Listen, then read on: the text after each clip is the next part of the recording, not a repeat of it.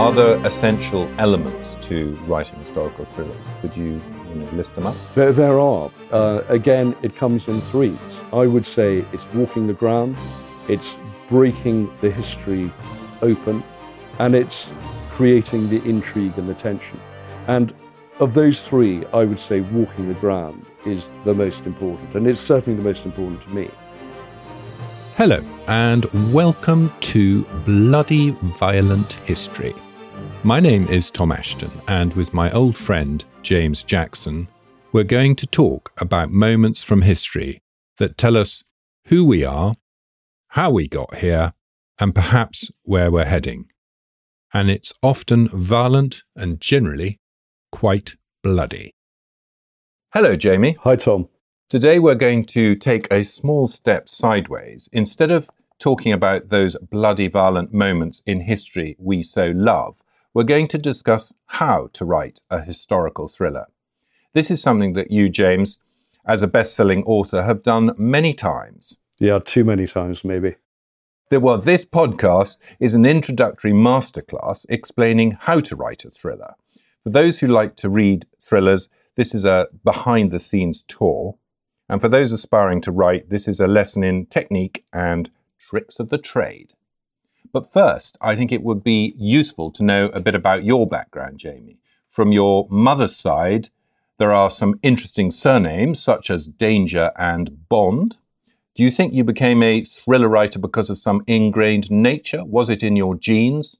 Or was it nurtured in you by your family and from your schooling days? I, th- I think it was probably a mixture of everything. And uh, I loved the, the chronology of history. I loved the kings and queens particularly the kings who kicked French butt, like uh, Henry V and Edward III. So that was very much part of the beginning. And there was quite a lot of travel. Uh, back in the 60s, as a child, I'd go to Malta quite a lot, and everyone was snorkeling, and I was crawling through abandoned pillboxes and looking at rusted barbed wire from the Second World War. And it's also where I first heard about the Great Siege of Malta of 1565 the Knights of St. John holding out against the Ottoman Turks. And it obviously fascinated me because 30 years later, I turned it into Blood Rock, a yes. thriller about it. It's a brilliant place, Malta. I, I spent quite a lot of time there um, 10 years ago and um, all sorts of extraordinary things like uh, this thing called the Ouidar. Did you come across that? Which is basically a giant sort of curved concrete wall. And they just put a microphone in the middle of it. And it was a sort of early radar warning system before they had the sort of proper radar. Well, they had them over here, all over the place, yeah. And and Malta, of course, at the beginning of the war, only had three Gloster Gladiator fighters to, to defend it, and uh, they were known as Faith, Hope, and Charity. and yeah, I think they've still got one, haven't they, somewhere in the museum? Yes, I think they might. They may well do, actually. Yeah. Didn't you also climb the Great Pyramid of Cheops? I did, or Khufu as people call it. But uh, yes, on the plain of Giza when I was 16. I, I, I seem to remember bribing a guard. Probably the wrong thing to do.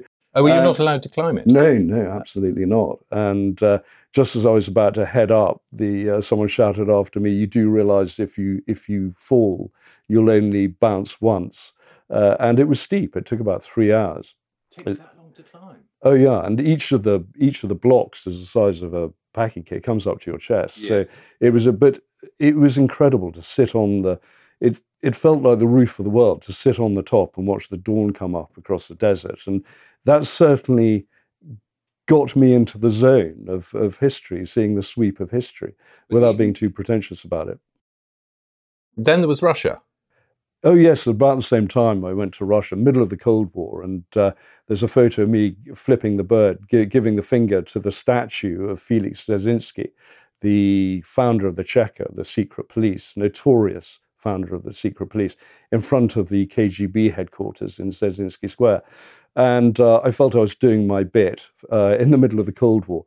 And with my twin brother, we managed to take our room to pieces looking for bugs. So I, I, again, I felt I was investigating the the darker side of, of the Soviet Union, even even back then. Some journalist took his room apart. Apparently, there was a large brass plaque under the carpet on the floor with four big bolts, and he thought this must be a very ancient form of listening device, and undid it, and the, and the chandelier came down in the dining room under the under his bedroom. well, well, we did cause a lot of damage, so I'm I'm not going back there anytime soon. But again, later on, that turned into uh, you know part of Cold Cut, my techno thriller about uh, the head of the KGB taking over Russia as president and returning it to its Stalinist past. So, yeah, right. so, so, so, what I'm saying to any uh, potential writer out there is is no experience is wasted. It it all feeds into the mix.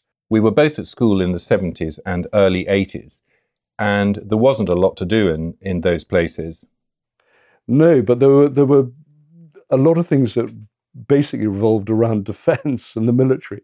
Uh, and back in the early 1970s, was basically uh, making airfix models, reading commando war magazines, and war pl- mags, yeah. yeah, and playing top trumps. You know, the best tanks, the best combat aircraft, the best warships. I still remember those images. So it, it definitely fed in to, to what I would end up doing later on. Yeah, my headmaster, Major Pike, whose father was also the headmaster, Major Pike from the First World War, um, he was Major Pike from the Second World War.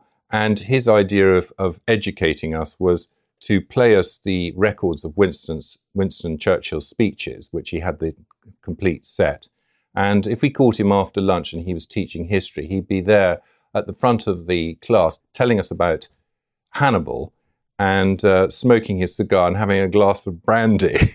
so uh, while we stared out the window. And then, of course, what about family? Well, like you, Tom, they were basically war generation. In fact, the people surrounding us back then were war generation, either from the Great War or from the Second World War, or and both. or both. I mean, you had Bomber Harris and Douglas Bader uh, around me at the time, and the family. There were people like Sir Hugh Dowding, who had commanded Fighter Command uh, in the Second World War. There was Frank Phillips, the boozy old news reader from that period. Tinny Dean, who had taught Douglas Bader to play golf, who had lost his own leg in, in North Africa. So th- there were all these characters around. I even knew someone called Harold Malkin, who saw the Red Baron being shot down in the Great War. Uh, and when it came to family, my father, who was an industrialist and great white hunter, he had uh, shot with the likes of Hemingway, with Hermann Goering. And legend has it he got Hermann Goering pissed a few times and pinched a lot of Nazi secrets. Uh, my stepfather had been a young surgeon during the Blitz in the East End. That was his first job when he came down from Cambridge. Joined the Paras, parachuted into Normandy. Uh, didn't go on Operation Market Garden into Arnhem because he broke his leg. Uh, my mother had been a child in the war and uh, had lost two beloved uncles. So the war was very much around. And so you couldn't really escape history yes. or defense. Yes, my my uncle is rather the same. He he was um, you know very well educated, spoke um, German and French and so on, and so he ended up being drafted into um, the SAS. Which I mean, you, he was tough, but he didn't look like it. He was quite sort of fey, I think you'd say.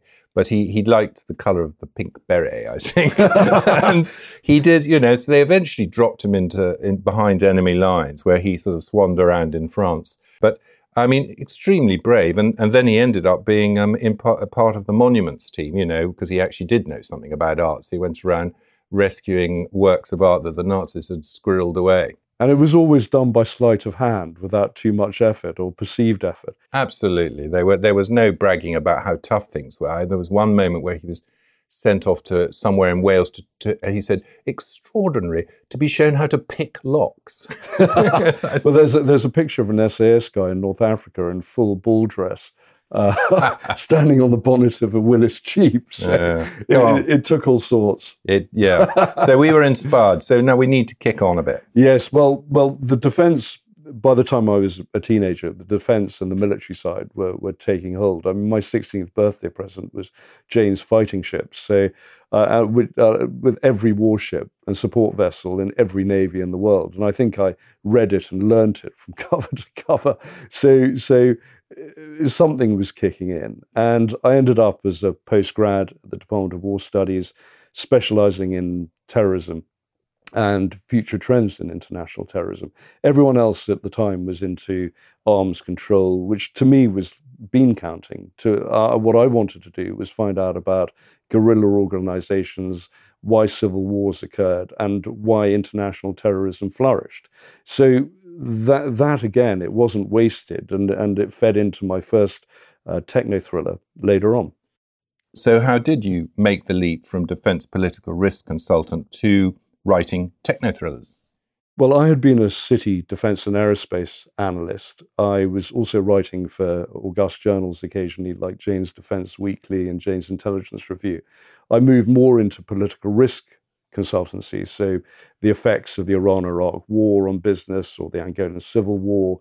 For example, if country A wanted to sell country B turboprop training aircraft, I'd do a study on the chances of country B hanging machine guns and rockets on it uh, which country A didn't want to, to country B to do. So, so it, it, it, was that sort of thing, and I liked the complexity, and I liked the various political and security and defence um, implications of it. So, and come on, be honest, you like the gadgets too. I love the gadgets, and uh, it was it was fun, and it was it was cutting across all these different areas that was interesting, and and and in a way, that's what techno thrillers uh, did.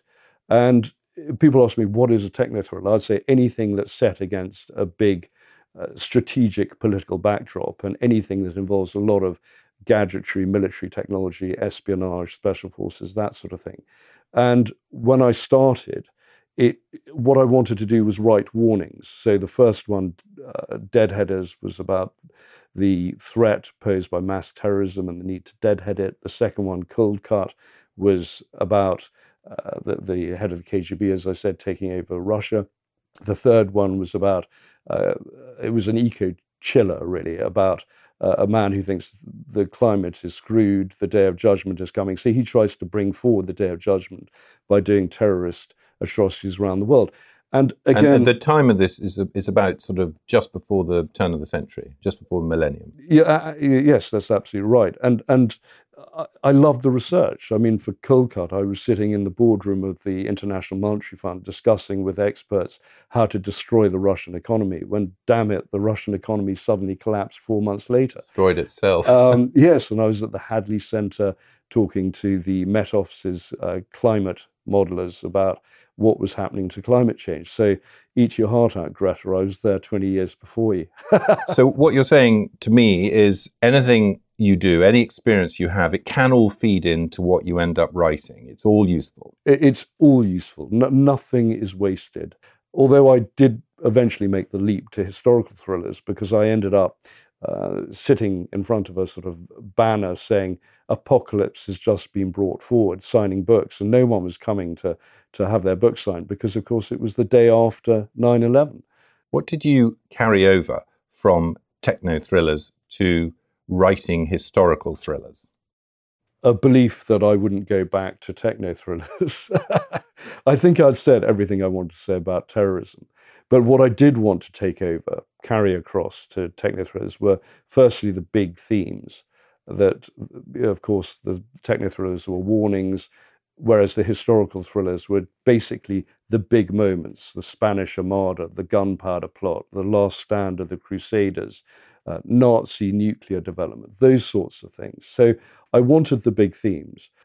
I also wanted to carry over the spectaculars, what in publishing idiom is known as the set pieces.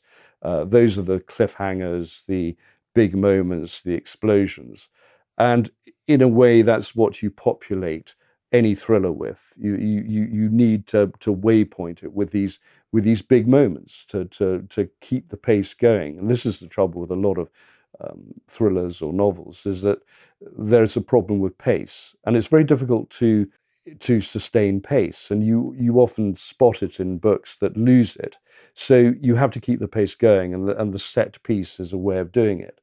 The third thing I think I carried over from techno thrillers was the gadgets, the gizmos, and I and of course, with techno thrillers, it's easy because the technology is always there, the technology is developing, and you, you, you try and search for the latest thing, uh, the latest, coolest, and the coolest ga- gadget.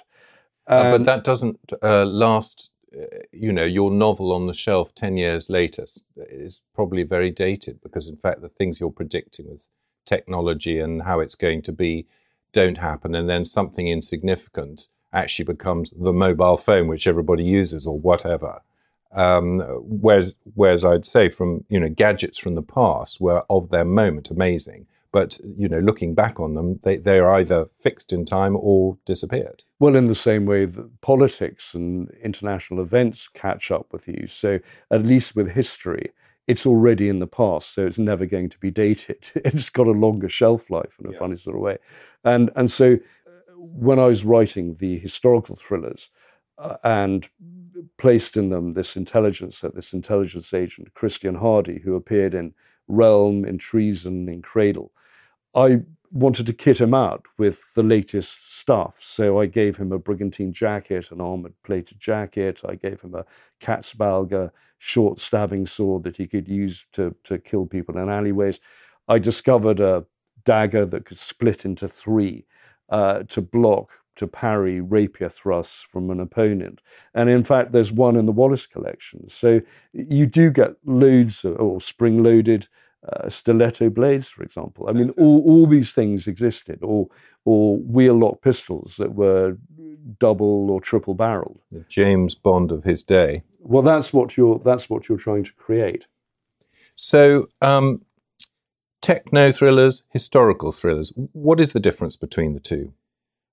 I think the principal difference is that techno thrillers tend to be plot driven, whereas historical thrillers tend to be character led. And by that I mean, if you look at a techno thriller, quite a lot of techno thriller writers will produce a 50 page synopsis, and the eventual novel is simply an expansion of that. They're filling in the gaps, putting in the technology, but they're very, very densely plotted, and the characters are less important. And what drives it along uh, is the plot, it's not the characters. When it comes to a historical thriller, your plot is essentially written for you. The structure, the framework is there because all you're doing is feeding, threading the story, the narrative through that structure. You, you can't go against what happened in history. So you've got to go with the flow. And what you're doing is creating the character, dropping them in it, and seeing if they come out the other side. And I wrote a historical thriller called Pilgrim about the Children's Crusade of 1212, when 70,000 kids left Europe to try and reach the Holy Land and bring back the true cross on which Christ was purportedly crucified. And they vanished into history. So, what I did, I took a whole bunch of children from a village in the Rhineland, dropped them into hell, and saw them out on the other side. Some of them got through, some of them didn't. But you sit there with your head in your hands occasionally going, Oh, what have I done to them? Even as the author, you feel oh, cruel, it, you? are playing God with them. It, it, you live with these characters. And the way I write, you know, because I'm blind, I suppose it's, it's in my head. It's like a film spooling through my head. And I'm, I'm sort of watching where they lead me. Well, what about the actual technique? What our listeners have tuned into, it's probably time now to start revealing some of those secrets, how you write historical thrillers. Like any thriller, I, I assume the beginning, middle, and end is important. You'd think so, but it's amazing how many books don't have a hook at the beginning to grab the reader. Uh, they fall flat in the middle and they fizzle out at the end. It's, it's amazing how many books you get to the end of and you go, oh, and it's a complete anticlimax. And I think it's important that when you start, you you you know where you're going, particularly with a historical thriller, where, as I said, you're following the characters, and you don't want to go off. You don't you don't want them to go off at a tangent um, and distract you. You you want to know the route they're heading as a writer, and having that middle and that end is is is a good target to aim for. Yeah. So for your beginning, what's the key thing? Oh, I think having something dramatic, something that creates the mood music, maybe introduces uh, the key character. I always start with a beginning section and then start with the first chapter. So the beginning section tends to be an action sequence, like like a Bond film. Yeah. Uh, so you hook uh, them in. You hook them in. You get the bigger picture. And so, what we're going to do now is have uh, a series of beginnings from my books, a series of starts uh, to give an idea of, of where the things begin and just some ideas, some pointers to, to any potential writer on what they might be able to do. For our first example, this is the opening scene from James Jackson's Crusader novel Pilgrim. 4th of July, 1187, the Holy Land. They should have known it would end this way. Might have guessed when the old Arab crone had cursed them as they departed camp, and the fire they set beneath her failed to catch. It seemed a long time ago, before weary miles of parched earth and dust clogged throats, of constant skirmish and faltering advance, of gradual decline and encroaching death. This was the bloody conclusion. A final stand on a sloping and god-forsaken plain they called the Horns of Hattin. The end of Christendom, of Jerusalem, of everything for which they had fought. Our second example of an opening scene is taken from Jamie's novel realm set in the time of the Spanish Armada. Wednesday, the 8th of February, 1587. Martyrdom had its own rituals and rhythm. She had asked for more time, another day or two in which to pray and prepare and make her peace. But the stone faced nobles of Elizabeth had sneered the more, had reminded her they were present merely to announce her execution for the following morn. That morn was come. Okay, and then uh, the middle, what's going on in the middle? The, the middle tends to be a, a turning point, it, you know, a bit like a three-act play. It's it's it's it's the middle act. It's where things change. Um, again, taking Pilgrim, the Children's Crusade, the first half was them going through Europe. Um, the second half, it begins with them landing in the Holy Land. If I take a thriller such as Realm, which is about the Spanish Armada, the first half was the espionage that went on in Lisbon to prevent it happening, the Armada sails, and then by the middle of the book, that's the end of the Armada section. And the second half of the book is about Realm, Reno, as he's called, the Hispanulated uh, Englishman, the, the agent sent by Spain to assassinate Elizabeth I. So it follows his uh, journey into London and, and the attempts to stop him. Okay, so so what you want to avoid with your middle is no sagging. You don't want to lose your reader and they toss your book in the you know in, the pile of half-read books. Well, that's the sign of a bad thriller if they do that. So no, you you've got to keep it going. So the pace and the structure is is important. And then uh, the ending then the finale. It's always good to have a, a, dramatic ending, and it's always good to have some some twists, some unexpected turns at the end, and that's what you're trying to do.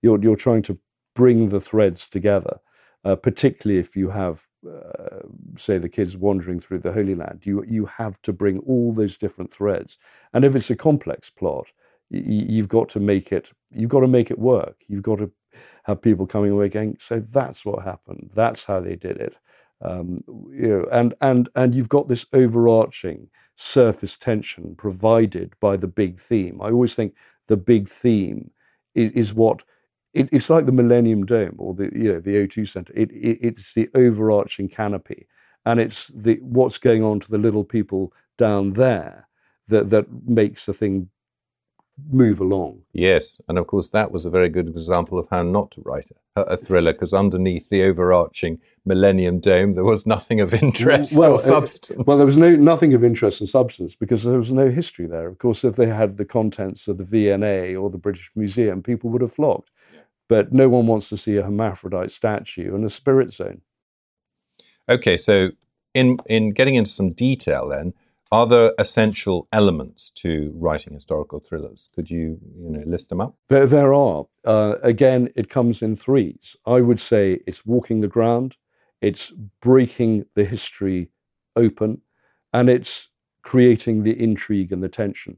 And of those three, I would say walking the ground is the most important, and it's certainly the most important to me uh, for for many reasons. One is you have to absorb the locations through your bones. But if you if you feel it in your bones, then you're going to be able to express it more vividly on the page. It sounds to me a bit strange, given that you're blind. How can you you know, experience walking the ground? Well, you you feel it through your toes and your fingers. I mean, I'll give you an example. I mean, going down the hospitaller sewage system in Acre in Israel, today's Israel, uh, where the Crusaders had their last stand in 1291, you got a very real sense of people fleeing through those sewage systems. And you looked up, I could still see pinpricks of light.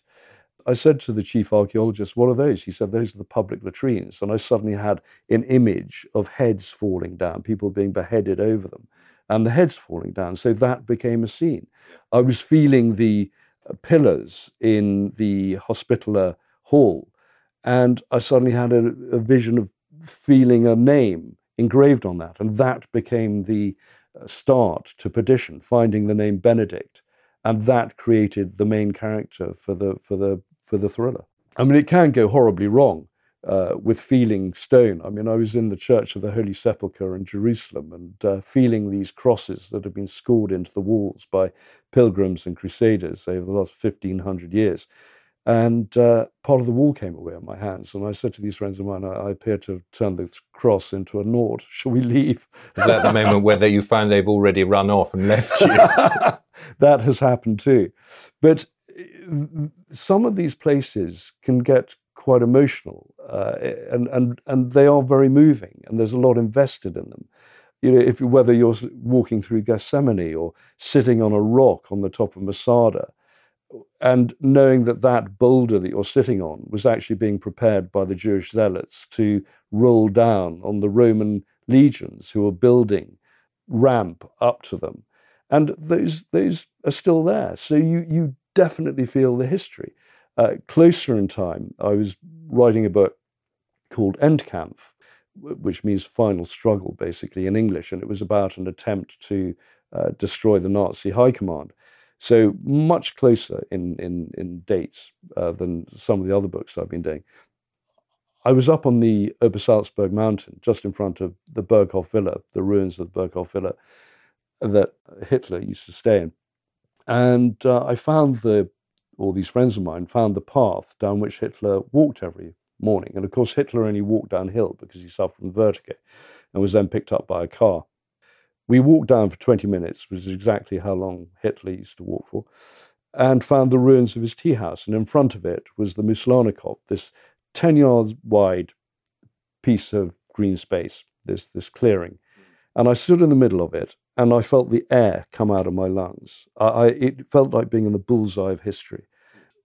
I have never felt in such a spiritless, dead zone in my entire life. I knew that that's where he was standing when he heard that the Normandy invasion had started. I knew that that's where he had stood when he formulated plans to invade Poland and started a war that ended up killing 50 million people. And it was only some years later that I read an account by Claus von Stauffenberg, the famous briefcase bomb plotter against Hitler, who had er, earlier tried to assassinate Hitler with a pistol and turned up on the Obersalzberg mountain and, and couldn't take a shot because there were too many bodyguards. And he talked about the mountain being spiritless, of being completely dead. And I, I really felt that. I, I, I, not even having had it suggested to me by Stauffenberg, you felt this pervasive evil. Yes. And again, uh, you know, in another place, Nordhausen in the Harz Mountains, where they built the V 2 rockets, uh, I was researching a book called Höllenfeuer, Hellfire in, in English, uh, about the German nuclear weapons program. That was where the V 2 rocket was built in the mountains. There were two parallel tunnels, uh, each a kilometer long. And I knew that 60,000 inmates from Buchenwald concentration camp had been marched in there to hack out the tunnels and work on the V 2 production lines. And of those 60,000, only 30,000 of them came out alive. I was in basically a mass grave. I remember saying to these friends of mine, I want to walk out onto the Appellplatz, which was outside the tunnel entrance, the parade ground. I said, Stay there, I'm going to do this on my own. And I walked out onto the parade ground and I found myself rooted to the spot because I knew that that was the place that in one morning the Nazis had hanged over 180 prisoners as a warning to the others not to sabotage the V 2 production. So if anyone tells you that Albert Speer was a good Nazi, they are deranged. that is why walking the ground is so important. Yes. It's that's very lots of good examples there, and then um, you also mentioned uh, breaking open history and creating intrigue. Yes, breaking over history. If you're if you're going back in time, it's not that you want to make it accessible. I hate that word accessible, but what you are trying to do is create characters that appeal to modern sensibilities. You have to make them come alive. And partly this is helped by some of the more vivid historical figures. I mean, when I was writing Perdition, The Last Stand of the Crusaders, there was a there was an extraordinary figure called Roger de Flor, who was a chancer and mercenary. And he, when when the Sultan was attacking the walls of Acre, he basically commandeered a Templar galley. He blackmailed the wealthy women of Acre and said, Give me half your wealth and I'll give you a place on the galley. And so he spirited them away, got them to safety. He used the money he had made to set up a piracy business. He married the daughter of the King of Bulgaria and then was killed mounting a coup against Constantinople. So, first of all, you have these vivid characters, and it's the interplay between your fictional characters and the real life characters that that make it interesting. Certainly, as a writer, and hopefully um, for the reader as well. And the second thing is, if you're faced with knights of old against Saracen army, the best way to somehow get around that, somehow create empathy in the mind of the reader, yes. is, is, is drop a child in it. And I, you know, I, I mentioned just sort of feeling these pillars and, and thinking, oh, I've discovered the name Benedict uh, at, at the start of the book. Well, once I had Benedict in mind, I thought, well, you could create a sort of Rudyard Kipling's Kim character who, rather than spying for the Brits, spies for the Templars, rather than having uh, an Indian horse trader you could have an Arab camel dealer. And then you think, why, why doesn't he leave when the city is falling? Again, you're looking for motive. You're looking for what's what's going to drive him. Yes, that m- movie, Enemy at the Gates. I don't know. Do you know that movie? Yes, yes. and there's a child central in that. That's the go-between between the two snipers, and eventually the German master sniper traps the Russian by hanging the boy it's the most gruesome moment in the film. Yes, and and and I, and I think it's children captured in war, like like the Hitler Youth boys who who fought the Russians in the closing days of Berlin in the Second World War. It it it gives it a pathos and gets you into the adult world in a different way. It just adds a, a, a slightly different perspective. So that that definitely helps. Good. And and then the third thing, creating creating this intrigue, this claustrophobic atmosphere. Well, I think you do that in, in two ways. First of all, you choose a period where there's a lot of spycraft, there's a lot of uh, spy trade going on. You have spy masters, you have intelligences, you have pursuivants who raid houses. You have all these things going on and a lot of informants. So you've got that going on. You have the religious overtones of Protestantism against Catholicism. Uh, you, you have outside danger.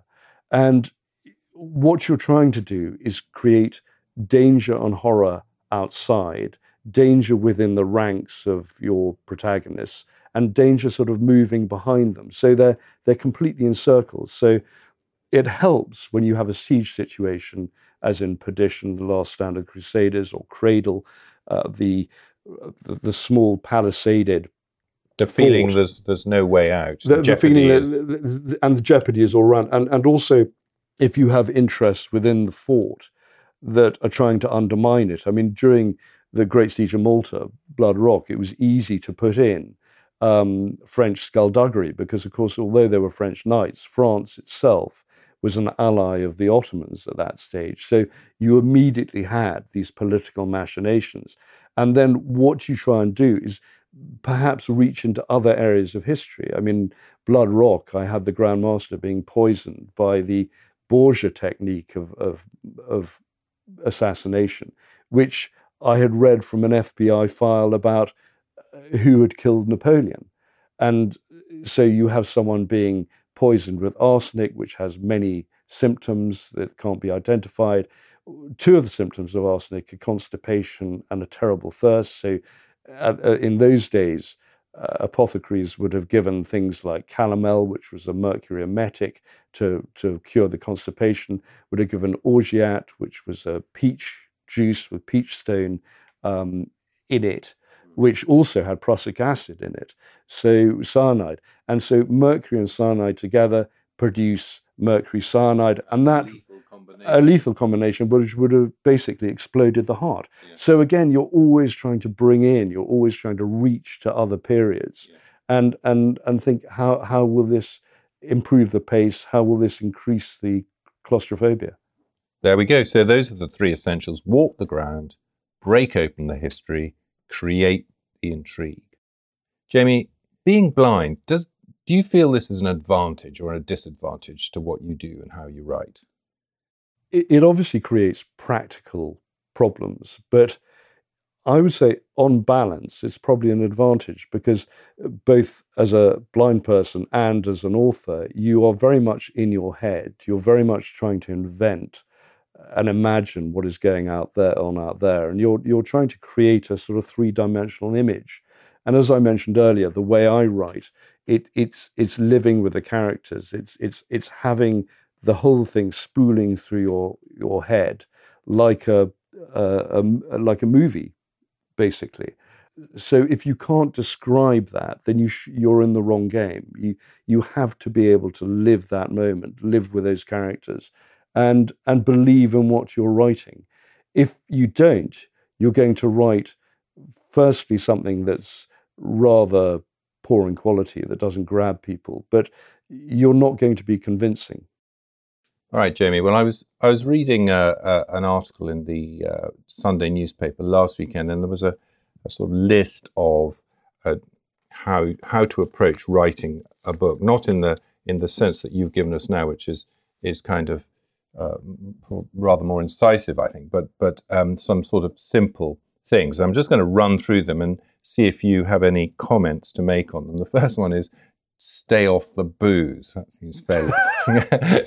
well, I, I, well, uh, I mean, what happened to all those great authors who boozed themselves to death? they had time on their side. They probably didn't have deadlines. Yes. I, I think the thing is to, to, to, to write, you have to treat it like a job. You have to find focus. And if anything is going to distract you, it's having a bad hangover. You're, you're not going to be able to put in the hours. And it's an energy thing. You have to keep up your energy and you have to really go for it. And you, yeah. you cannot do that if you're boozed up. Yeah, and uh, well, the the second thing is you, but but chocolates and caffeine are probably okay. I think they're all right as long as you know it's going to spike, and in the afternoon you're going to get nothing done. yes. Uh, what about noise here? You know, um, does that that's interesting. I, I, I, suppose as a as a blind person, I am more uh, sensitive to noise. But on the other hand, when I started writing, I could only write with uh, rock music in the background, and I think that's having been institutionalized at school. I was uh, I was used to loud music in the background, and it's certainly one of the books. I think it might be Treason. I do have an acknowledgement to Led Zeppelin and the Rolling Stones for providing the backbeat that drives everything I write. I, I, I start the day with a rock track because that gives me the pace, it gives me the beat. It's quite good to have some sort of internal rhythm that keeps you keeps you going. Yeah, I know. I think I suffered from the fact that uh, when I took my exams, I wasn't able to listen to Led Zeppelin's Dazed and Confused at the same time. So we are where we are. Yeah, at least we have the same, yeah, prog rock. We love it. Clearly, one of the things you sort of see it in television shows and sort of people sitting in front of their typewriter with an empty sheet of paper, you know, just beginning. Is that difficult or you just mm. wade on in? It, it never has been for me. I think you've got to understand and appreciate that it's a job that you have to put in the hours and you have to be self disciplined, hence the staying off the booze. I, I think that when you start a book, it, it has to build up inside you. You have to be ready for the off. So I know I reach a point where I've done the research, I've walked the ground, I've been in various uh, institutes and academic locations to talk to people. I've talked to chief archaeologists, you name it. I've got everything in my head. I've got the characters sorted out. Do you know what's going to happen at the end? I always know what's happened at the end. Funny enough, when I started Treason, I knew obviously about the gunpowder plots, and I started, I thought, damn it, I haven't thought what the hero is going to be doing. but in a way, that's what I mean about following the characters. You create the character, and then you see what happens to them. You see where they lead you and how they thread their way, how they negotiate their way through the history. And, and, and so leaving some things unknown is not a bad thing. Otherwise, it becomes too much like painting by numbers. Yeah. You you get bored. And let's face it, it's 14 months' work, 14, 15 months' work. So you. you Do you hear that, folks? 14, 15 months' work. Just when you sit down to write your novel, it's not going to be a couple of afternoons. No, no, it's not going to be a couple of afternoons. You, it's, it, it is sweat and tears. And uh, given what's in the pages, quite a lot of blood as well. Yes. There's an expression tooling around, which actually I quite like this expression. Oh, I don't know if it, it, it applies particularly to writing, but um, you know, if you switch off the Led Zeppelin and you don't, and you put the phone in another room, and you you literally sit there in front of your machine with nothing that's able to distract you, does that bring forth the goods? Again, if. It, speaking both as a writer and as a, and as a blindy, I don't get too distracted. Uh, I know what I have to do.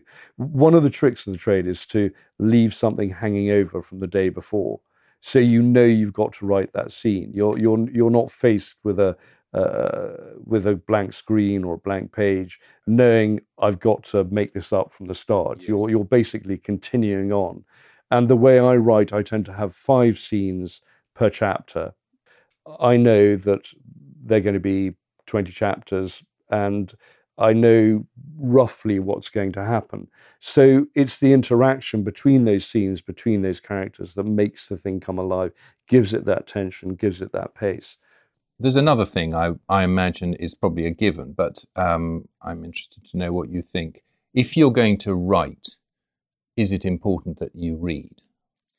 It's critical. Absolutely critical. And, and I don't mean read other thrillers, other novels. I mean read history, particularly if you're doing historical thrillers. Absorb what's going on.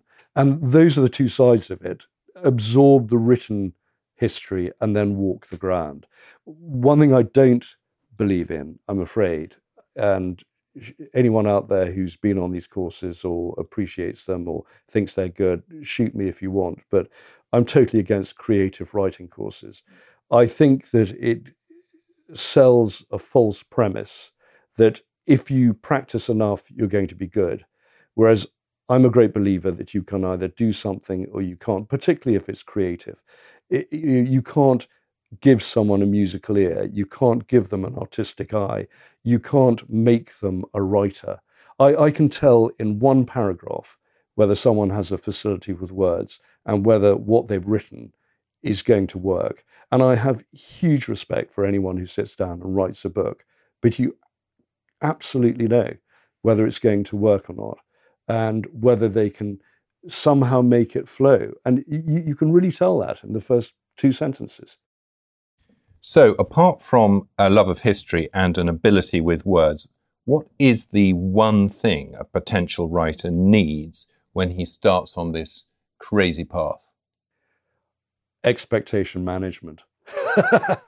I, I think that you're only as good as your last book. There's no point thinking, oh, this is a smooth trajectory. I think, like anything creative, it, it, has ups and downs. It has some great moments. It has some bad moments. I think you've just got to love what you do.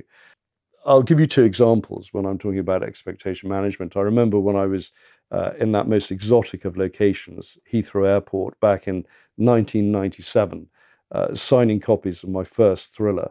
It was techno thriller, Deadheaders.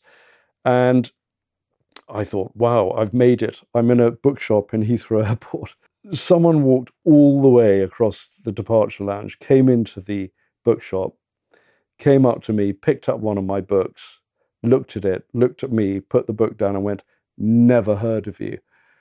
And I looked back at him and said, That's because I don't write children's fiction. oh, you just had to have the last word. Always. And uh, yes, security was called. and, For and, him, I hope. Uh, and a more and a more recent example was uh, a couple of years ago. I was uh, getting off the train. Of course, I walked with a white stick, and the guard had very kindly phoned ahead and, and asked for someone to come and help me. And I heard the chap approaching, and uh, he was on his walkie-talkie, and he said, "I'm picking the VIP up now. Uh, the VIP has just arrived." I thought my God, they knew who I am. They've seen the giant posters. They've read my. I am a D-list celebrity, and I was on cloud nine. I thought this is this is fantastic, and it, it took me about three or four minutes to realise that VIP stood for visually impaired person. Oh. so yeah, oh, it, Tom, it's expectation management. Expectation management. Um, writers, other writers. I mean, you know, not that we want to plug other writers, but um, who who do you really admire in that sort of historical? Oh, for me, thriller genre. For me, it's C.J. Sansom. I, I love C.J. Sansom. Uh, the whole Tudor thing was slightly dying for me. There's been too much of it around, but actually, he is an extraordinary historical writer. Uh, he approaches it almost as a PhD, each one as a doctorate. So they're very well researched. The characters are fantastic. And he writes a damn good thriller as well. So his Shardlake series yeah, I, I, I'm full of admiration for that. I still love Flashman. Yes, the trouble with Flashman, you sort of know what's going to happen. yes. Well, yes, he's constantly getting himself in trouble. And then, and then surviving. I think any man who could be the, the thin red line, the charge of the heavy brigade, and the charge of the light brigade, while trying to avoid all three. but, but, but not what I call a rounded character. really? Oh, yeah. He, Jamie, that was really, that was brilliant. Fascinating. I'm almost inspired to give it a go myself. But I won't have time as we still have so much ground to cover with our Bloody Violent History podcast. The big event, the bloody objects, and the violent people. It's going to be great. Thanks, Tom. Great to be here. So it goes. My name is Tom Ashton. His name is James Jackson.